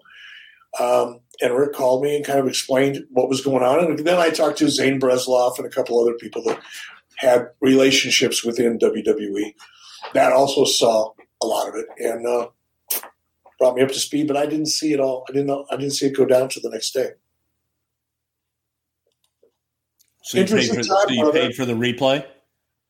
Probably. Okay, thank you. Probably. Can't believe this is real, but Woo Wings, your very own virtual restaurant concept, is now open, and fans can enjoy the legendary flavors and world championship wings by ordering with their Uber Eats or Postmates app. Woo Wings is now open in Nashville, San Antonio, Jacksonville, as well as Huntsville and Tuscaloosa, right here in Alabama. Many more locations coming soon. As a virtual restaurant, Woo Wings is looking to partner with existing restaurants in major metro areas. Tell your favorite sports bar or local restaurant you want Woo Wings in your town and to visit ricflairwings.com for more information on how to become a partner. But if you're in Nashville, San Antonio, Jacksonville, Huntsville, or Tuscaloosa, hop on your Uber Eats or Postmates app and look for Woo Wings and try the only chicken wings worthy carrying the name of the 16 time world heavyweight champion, Woo Wings. Be sure to check out ricflairwings.com to become a partner. Bruce, this has been a blast, man. I, I, I was really looking for, first of all, because we never get a chance to talk anymore. I, I have so much respect for what you do, and I know how busy you are, and I know how much pressure you're under. So I'm, I'm not the guy that's going to pick up the, the, phone and call you. I'll send you a text every once in a while, but to have a chance to sit down and do this is really, uh, it was fun for me, brother. I appreciate oh. Same here, and, and again, I think it's a just unique perspectives on looking at it through different lenses during the time. And I think that when, you know, you were doing what you were doing, you were doing it for your business. you know, people think we take business personally, but we do it for what's best for business. And that's what I think people mistake a lot of times. And they, they look at you as this evil leader that was just trying to put everybody out of business and it was all personal and there's a there's part of it that is personal, very personal. I did a lot of shitty stuff, you know. I mean, we all did. You know, I mean, I did things to lead the audience to believe it was personal, but it really wasn't. It was just business. Absolutely, and that that's the thing that people you know forget. And when you're on one side or the other, you have to choose a side and go for it. Yeah. And from where we were in that situation with Bret was you guys were were evil and you know tampering in our shit even though that at that point that one wasn't tampering that one was fair game that one was yeah. Bret was available uh, at the time and then we signed him and then later on it was we made him back available to you so it wasn't there's still going to be the perception that you play dirty no matter no matter what, no matter whatever happens, and people will sit there and believe that you and I uh, spent six hours going over exactly how we're going to handle this. When we said hello and go, okay, roll tape. you know, let's roll. Uh, we'll just do it on air because um, it's you go back then. There was no conspiracy. There was no not a whole lot of thought that everybody can talk about all the other bullshit. It's it's just bullshit is is what it all comes down to. And we get to a point where you know Bret could do this with us and could give his perspective on things. And I don't think that, you know, the three of us would be too far off in anything that we said. Yep. I agree, brother. So well, listen, next week Conrad is going to be back, and you two are going to be discussing Miss Elizabeth, one of my favorites. Elizabeth, uh-huh. yeah, uh, the original First Lady of Wrestling, and his time with her in the business, your time with her in the business, from Randy, the Mega Powers, to Hulk, her return, and then even going to WCW. It'll all be covered over at adfreeshows.com. You get 14 podcasts early and ad free for as little as nine bucks but there's also a ton of bonus content. I just had some fun doing some last night, as a matter of fact. A lot of great experiences waiting there for you too. Ad Free Shows just launched a brand new series called The Book, taking a month by month journey through the actual handwritten booking logs of Jim Crockett Promotions and World Class with David Crockett and David Manning. Conrad also just released the 48th volume of Ask Conrad, where you get to ask him any questions you want. Hacksaw Jim Duggan will be joined by Ad Free Shows, or joined Ad Free Shows recently for a live Q&A. Members got to do a watch along with Jake Roberts. So much more. It's all waiting for you over at adfreeshows.com. Do me a favor for my buddy Bruce. Like, subscribe, leave a five star rating because he deserves it and he's a good dude. Twitter handles at E, excuse me, at Bruce Prichard, at E Bischoff. The show handle is at Prichard Show. Go to YouTube, like, subscribe, and turn on notifications at youtube.com forward slash something to wrestle. Bruce, I know this is your day off. You don't get many of them. Give your wife a hug for me. By the way, I got a text from Amber the other day. She's uh, she's still working on the bus and planning on coming out. I'm excited about that. Yeah, the bus is shaping up. It's kind of scary. Very Amber's cool. my daughter, and her and her boyfriend took a school bus and are like renovating it, and it's uh, moving along pretty good. And they're going to go out to Wyoming and see Eric at some point. Yeah, they're going to Hopefully in the summer. Oh, yeah, you don't want to. Bruce, I love you. Stay well, and uh, I look forward to seeing you again soon, buddy. Eric, it's a pleasure. Thank you. Rock on. John brings his skewed sense of humor. Jeff brings tips to cut strokes off your next round. Together, it's those weekend golf guys. They'll pay a lot of money to PXG and Titleist and Callaway and on and on and on, right? How many yards do you think you're going to pick up with that extra driver? I think I can get an extra 5 to 10. What if I give you 15 to 20? you pay me more. Jeff Smith teaches on a sliding scale. Those Weekend Golf Guys, the podcast, part of the Believe Network. Just search B L E A V on YouTube or wherever you listen.